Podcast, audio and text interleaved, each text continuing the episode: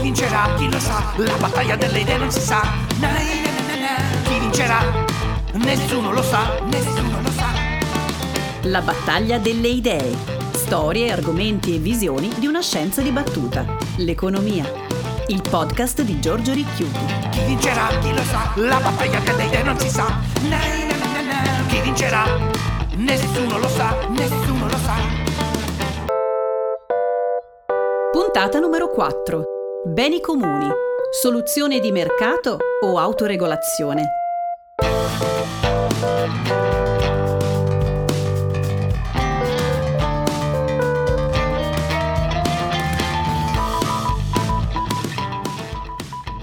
Benvenuti alla battaglia delle idee. Fra le storie di questa scienza dibattuta che è l'economia, un posto particolare lo hanno sicuramente i beni comuni. In questa puntata cercheremo di capire cosa sono, cosa li differenzia dai beni privati o dai beni pubblici e soprattutto quali sono le idee proposte per risolvere i problemi che può creare la loro presenza. Cercheremo di sottolineare le visioni del mondo che le diverse idee portano con sé.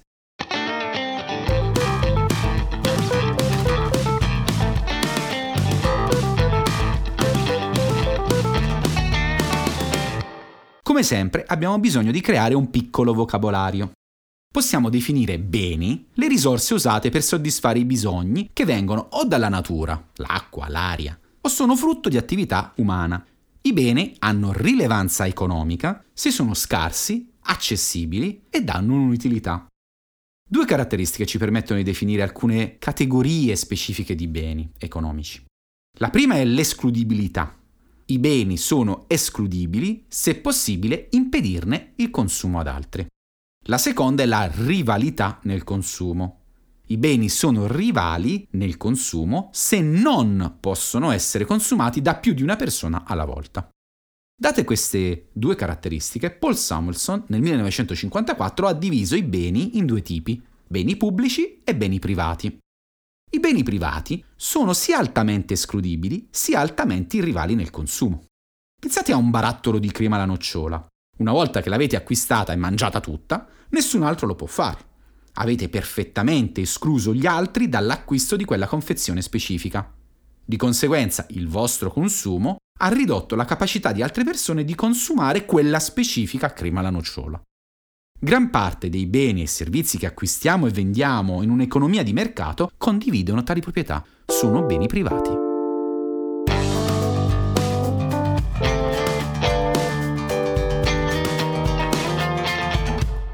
La classe di beni al lato opposto, la seconda categoria individuata da Paul Samuelson, è quella dei beni pubblici. Si tratta di beni che sono non rivali nel consumo e non escludibili. Un esempio è dato dalla difesa nazionale. Anche se i cittadini non hanno pagato esplicitamente le imposte per finanziare questi interventi, i governi non possono escluderli dal godimento dei benefici. Questa divisione di base era coerente con la dicotomia del mondo istituzionale negli scambi di proprietà privata in un contesto di mercato, da una parte, e dall'altra c'era una proprietà statale organizzata da, una, da un pubblico, da uno Stato, da un governo. Gli individui erano visti all'interno del mondo economico principalmente come consumatori di beni privati oppure elettori che quindi dovevano votare i politici per poter accedere e usufruire di beni pubblici. Tale dicotomia era riflessa anche nelle modalità ritenute più opportune per la produzione e l'allocazione dei beni. Per i beni privati si riteneva che il libero mercato fosse capace di guidare le scelte degli individui verso la massima utilità sociale. Per i beni pubblici si riteneva necessario l'intervento del pubblico, sotto forma di produzione diretta o stretta regolazione della produzione.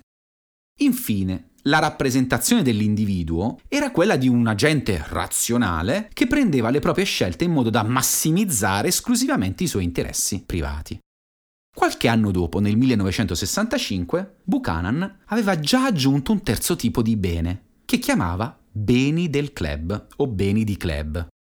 Sono beni altamente escludibili, come i beni privati, ma non rivali al consumo, come i beni pubblici. Per esempio, siete iscritti alla società canottieri. Per usare le attrezzature dovete pagare la quota associativa del club, ma questo non limita la possibilità di consumo da parte di altri che possono navigare sullo stesso fiume.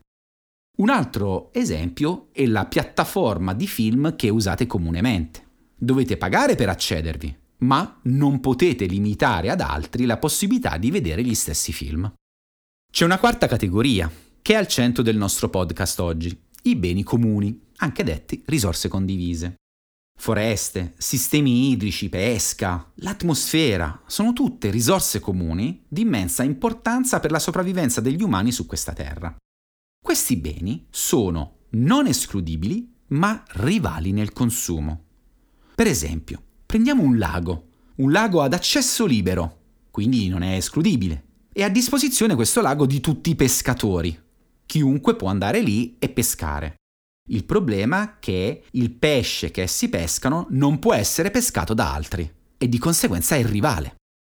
Ma perché questa categoria è importante? Perché la combinazione di accesso libero e di esaurimento attraverso l'uso del numero dei pesci che ci sono nel lago pongono un problema cruciale per le comunità di riferimento, tutti i pescatori che vivono lungo il lago. E quindi il problema è come regolare l'uso e evitare l'esaurimento della risorsa pesce, in questo caso. Altri esempi abbondano nel mondo intorno a noi. Troppa acqua viene estratta dalla falda acquifera. Troppi alberi sono tagliati nelle foreste demaniali. Troppi dispositivi di comunicazione elettronica creano interferenze nelle onde radio. Troppe, beh, banalmente, racconta la Ostrom, troppe ciambelle del vassoio esposto in ufficio sono divorate da una sola persona.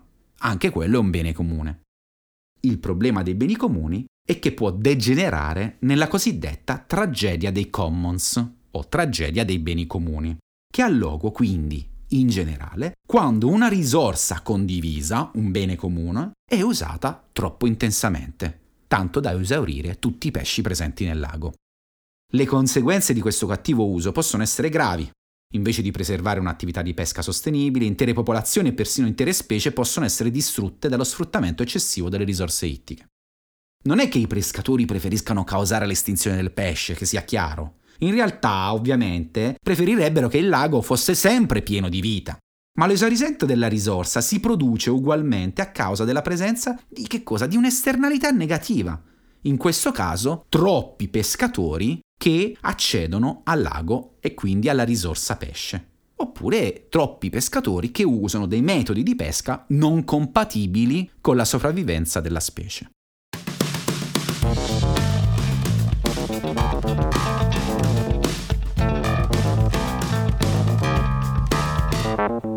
Ma cosa è quindi la tragedia dei beni comuni, la tragedia dei commons? Per eh, parlarne dobbiamo fare riferimento sicuramente a un pamphlet pubblicato alla fine degli anni sessanta da Hardin, un biologo che si interessava di ecologia. Il suo librettino voleva essere principalmente una polemica contro chi si opponeva alle politiche di controllo delle nascite in un'epoca in cui la crescita demografica sembrava, a parer suo e di molti altri studiosi, una bomba esplosiva, la cui esplosione poteva mettere a rischio la nostra sopravvivenza sul pianeta. Per argomentare la sua posizione, Hardin prese appresso dalla letteratura economica dell'epoca il tema del sovrasfruttamento dei beni comuni, delle risorse condivise. Senza citare nello specifico alcun autore e senza utilizzare diagrammi o equazioni che troviamo sempre nei libri di economia, Hardin riuscì a portare alcuni esempi di come il libero accesso rispetto a risorse comuni poteva portare alla loro estinzione, se non si fosse intervenuti per tempo con qualche forma di regolazione. E le forme di regolazione che Hardin proponeva ricadevano nella dicotomia privato-pubblico di cui ci ha già parlato Samuelson. In tempi in cui i problemi ambientali erano sempre più evidenti, la posizione di Hardin veniva presa come supporto sia da coloro che proponevano un forte intervento dello Stato, con forme di regolamentazione, tasse ambientali e altri strumenti coercitivi però, che venivano dall'alto, sia da coloro che invece preferivano una soluzione che invece guardasse al mercato, dove le esternalità, sfruttare troppo le risorse condivise, queste esternalità venivano risolte creando nuovi diritti di proprietà, per esempio, o nuovi mercati, in cui lasciare che i pescatori fossero liberi di contrattare quanti pesci potevano pescare ogni giorno. Sembrava nei fatti non esistere una terza via. Il riferimento di questi commons lo troviamo ancora più indietro. Nel Medioevo i diritti di proprietà, ed è qui il punto centrale, erano poco definiti. Solitamente il monarca controllava tutta la terra e la spartiva mediante complicati meccanismi perché fosse utilizzata. Il fatto che al mercato non fosse consentito di funzionare liberamente conduceva ad alcune pratiche bizzarre, la più famosa delle quali, tra gli scienziati sociali, era la gestione dell'alimentazione del bestiame, per esempio. Il bestiame era la linfa vitale di ogni comunità, offrendo latte e carne, ma questo avveniva a un costo, ossia il bestiame doveva essere nutrito, solitamente conducendolo al pascolo. E coloro che possedevano il bestiame erano spesso costretti a ricorrere a pascoli in appezzamenti di proprietà comune, e quindi il pascolo era una risorsa condivisa, era un bene comune. Dover fare affidamento su terre comuni portava incentivi perversi. I proprietari potevano acquistare una capra o una mucca in più e appropriarsi privatamente dei relativi proventi, ma il bestiame addizionale doveva pascolare da qualche parte e il pascolo era comune.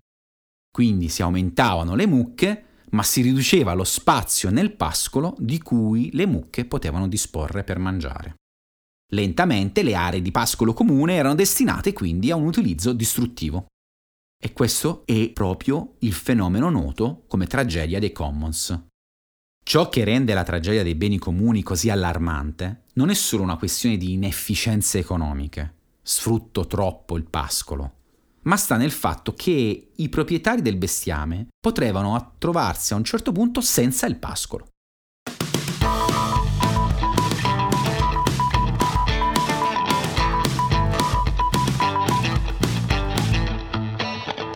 Poiché le risorse che vengono prese in considerazione sono beni finiti, il pascolo, che se eccessivamente sfruttato può essere reso improduttivo, il pascolo muore, allora è possibile impedirne l'esaurimento attraverso un intervento esterno. Questo intervento esterno, ma questo l'abbiamo già visto, può essere di due tipi. Il pascolo viene privatizzato e il proprietario del pascolo fa pagare un biglietto a tutti quelli che vogliono far pascolare le proprie mucche lì, oppure lo Stato interviene come regolatore e lo Stato dà l'opportunità a ogni singolo contadino di portare un, fino a un massimo di mucche al giorno su quel pascolo. Queste due proposte, anche se una va in direzione del mercato e l'altra va in direzione dello Stato, hanno di sottofondo un'idea comune.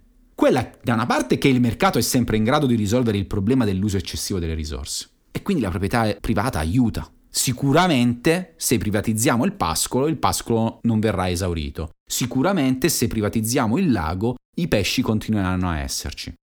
D'altra parte c'è la presunzione che lo Stato è in grado sempre di regolare al meglio, riuscendo a regolare l'accesso secondo le utilità dei diversi agenti, individuando quindi le specificità ed essendo in grado di poter proteggere sia il pascolo che gli interessi dei vari contadini. Qual è il vantaggio di quest'idea? Tutto può essere deciso dall'alto o da lontano e possiamo applicare la stessa regola, privatizzazione o regolazione, a tutte le diverse fattispecie. Qualsiasi sia il bene comune che dobbiamo difendere, possiamo utilizzare queste due idee. Ma al centro, soprattutto, c'è l'idea che il sistema deve essere efficiente. Questa efficienza di tipo economico, non sfruttare del tutto il pascolo o il lago, può essere raggiunta col mercato, la privatizzazione, o con lo Stato, la regolazione. Ma questa visione del mondo ha una critica chiara, e questa critica è ben presente in Elinor Ostrom.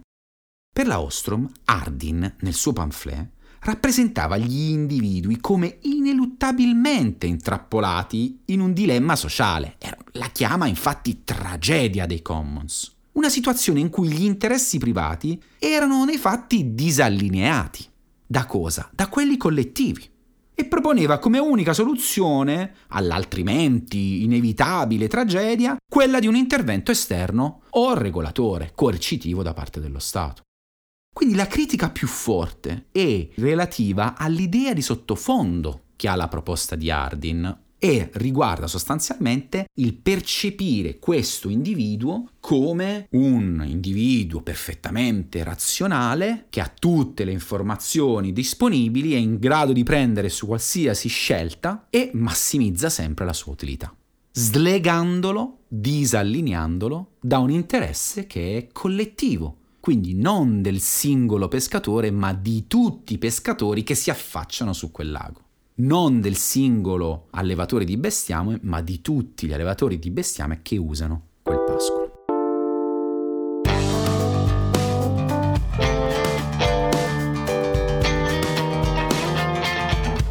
Criticando Hardin, Elinor Ostrom sta nei fatti proponendoci un'altra idea, un'altra strada per risolvere il problema delle risorse comuni.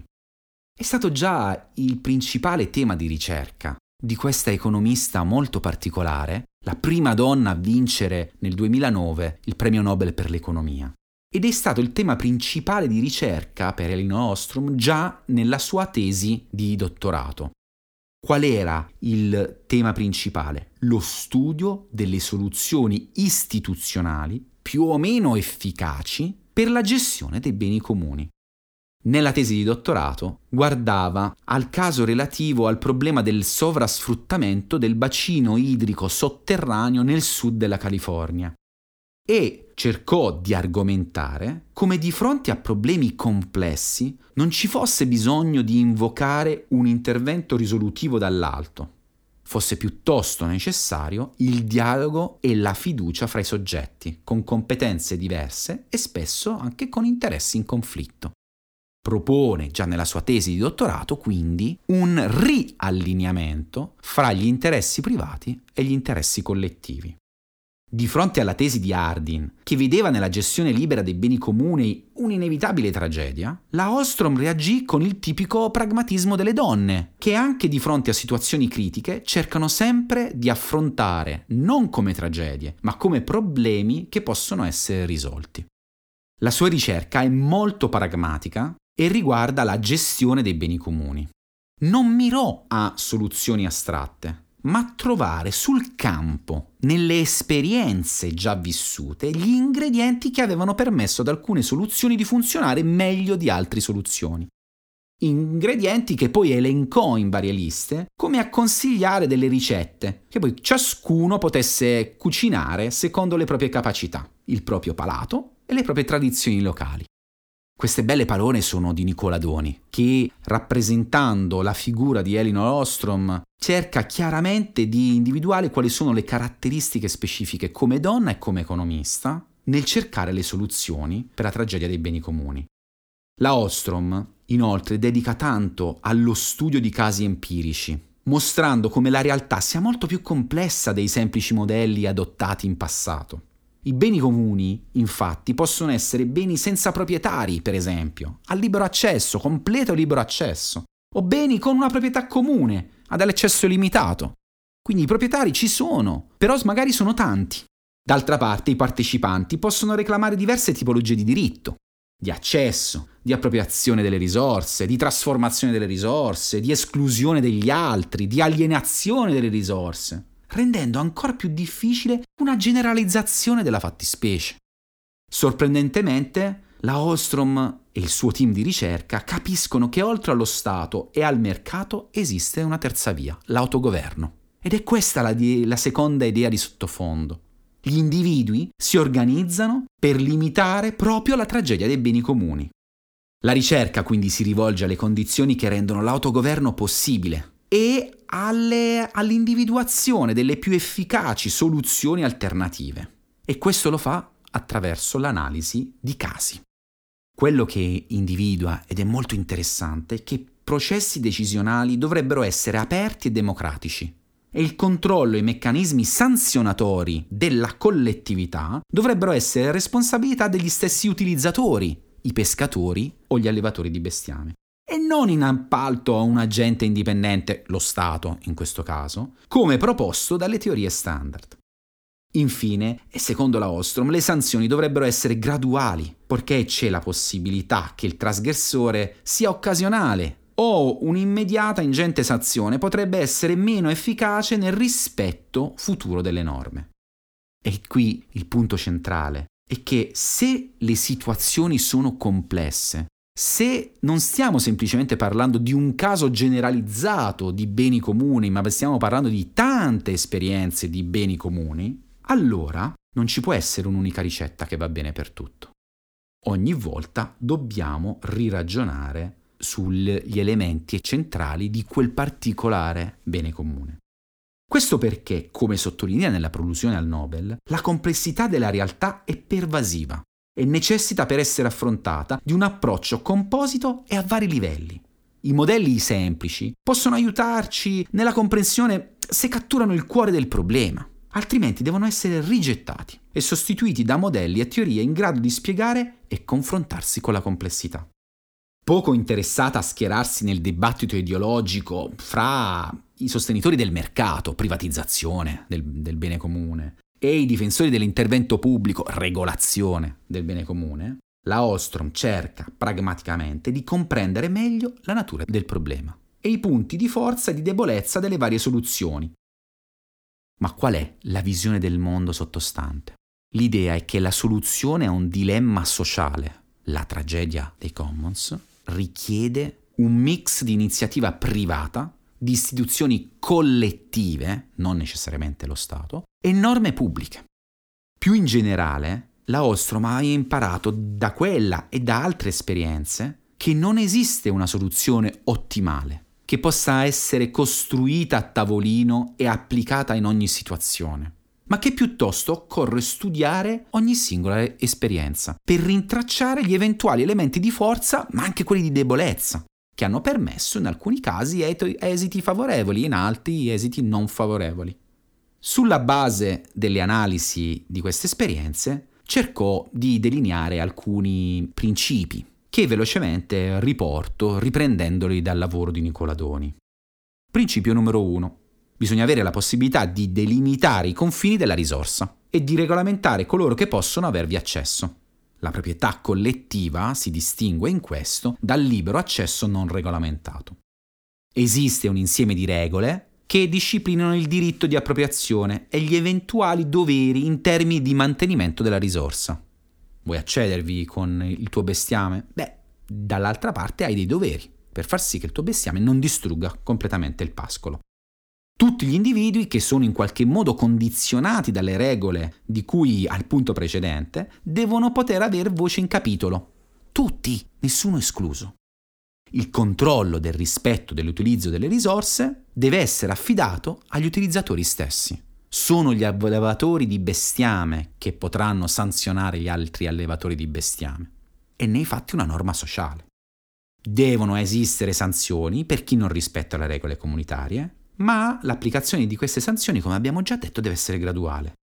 I meccanismi devono essere snelli per la soluzione delle eventuali controversie, altrimenti tutto si rigidimenta e andiamo ogni volta davanti a una corte. Il diritto all'autoregolamentazione deve essere riconosciuto e garantito da eventuali autorità centrali. In presenza di cambiamenti del contesto, le regole devono essere adattate in qualche modo. E non per ultimo, quando le risorse utilizzate sono a disposizione di un gran numero di individui, l'autogoverno funziona meglio se è organizzato attraverso una rete di piccoli gruppi invece che una massa indistinta di utilizzatori. Alcuni di questi principi sono abbastanza intuitivi e quasi scontati. Ce ne sono altri che sono un po' invece possono sembrare delle raccomandazioni più che dei principi. Tuttavia, quello che dobbiamo sottolineare è che ovviamente i punti di forza di queste idee, di questo approccio, sono anche i punti di debolezza. Nella visione della Ostrom, la multidisciplinarità degli approcci è sicuramente una ricchezza che permette di cogliere la multidimensionalità e la complessità delle situazioni che stiamo analizzando. Occorre però trovare una metodologia che consente il proficuo scambio di punti di vista e la comparazione. E allora la critica più forte, paradossalmente, e che a volte è veramente difficile il coordinamento fra istituzioni pubbliche e cittadini, fra i cittadini stessi, senza la mediazione del mercato. Allo stesso tempo, l'altra critica che possiamo muovere a questo approccio è che non necessariamente otterremo un risultato che è efficiente in termini economici. Chi vincerà? Chi lo sa? La battaglia delle idee non si sa. Na, na, na, na, na. Chi vincerà? Nessuno lo sa, nessuno lo sa. Ma chi vince la battaglia delle idee? Dipende dalla visione del mondo che abbiamo e come vogliamo affrontare le sfide del futuro. La Ostrom non ha mai inteso affermare la superiorità intrinseca dell'autoorganizzazione rispetto alla gestione gerarchica o centralizzata della pubblica autorità. Però ci sottolinea sostanzialmente che dalle analisi che aveva svolto la gestione comunitaria risultava più efficace di quella di un'autorità esterna, il cui intervento spesso aveva effetti più negativi che positivi, perché veniva vissuto dalle collettività come un intervento esterno di qualcuno che non conosceva la situazione. Il suo metodo prevede una continua interazione fra modelli teorici e analisi di caso, una continua interazione fra istituzioni pubbliche e istituzioni collettive, gruppi di individui che lavorano e vivono sul territorio. Certo, l'analisi dei casi permette di individuare gli aspetti deboli, al fine di sviluppare modelli teorici anche più robusti. Tuttavia, quest'idea è faticosa, perché presuppone il coordinamento, l'incontro fra diverse persone che hanno interessi diversi, fra tanti giocatori che si muovono sulla scacchiera seguendo, perseguendo un loro specifico obiettivo. La seconda idea, invece, se volete, è molto più astratta, distaccata, ci sta dando una regola generale rispetto al caso particolare. Ha anche lei dei pregi e dei difetti, ma soprattutto ha un elemento di fondo, una visione del mondo di fondo che è completamente diversa, perché presuppone che in economia ci siano delle regole ferree, che queste regole vanno seguite, che la struttura economica è unica e universale, in qualsiasi luogo possiamo utilizzare gli stessi strumenti senza nessun problema. Qual è il meglio dei due? Dipende sostanzialmente dalla visione del mondo che abbiamo. Qui ci preme sottolineare che l'idea di un'economia come scienza dei mezzi e non dei fini, se volete, appare come una caricatura. Fini e mezzi sono fra loro collegati e devono essere entrambi oggetti di un attento scrutinio etico. Per fare un esempio, un sistema economico basato sulla corruzione, sull'evasione fiscale, sui monopoli, sulle rendite, è allo stesso tempo iniquo e inefficiente, poiché impedisce il dispiegarsi di relazioni di mercato equilibrate e trasparenti e l'esercizio di una corretta fornitura di beni pubblici da parte dello Stato. Lo stesso vale per temi come l'inquinamento, il riscaldamento climatico, la disoccupazione di massa, la povertà. Come può dirsi efficiente un sistema che, a causa di strategie imprenditoriali, l'uso del mercato oppure l'intervento dello Stato, volte sostanzialmente alla massimizzazione del profitto, grazie a un sistema di prezzi che non riflette adeguatamente le esternalità, diventa sempre più insostenibile dal punto di vista sociale, politico e ambientale? Sì, è efficiente dal punto di vista economico, ma non è detto che sia efficiente, o meglio, non è detto che sia equo e sostenibile. Forse la verità è che equità e sostenibilità costituiscono il vero criterio di efficienza, che permette di rendere metodologicamente più serio e meno ipocrita il lavoro dell'economista. Forse dovremmo cercare nuovi modi per tenere insieme economia e etica, equità e efficienza, valore economico e valori tout court delle collettività.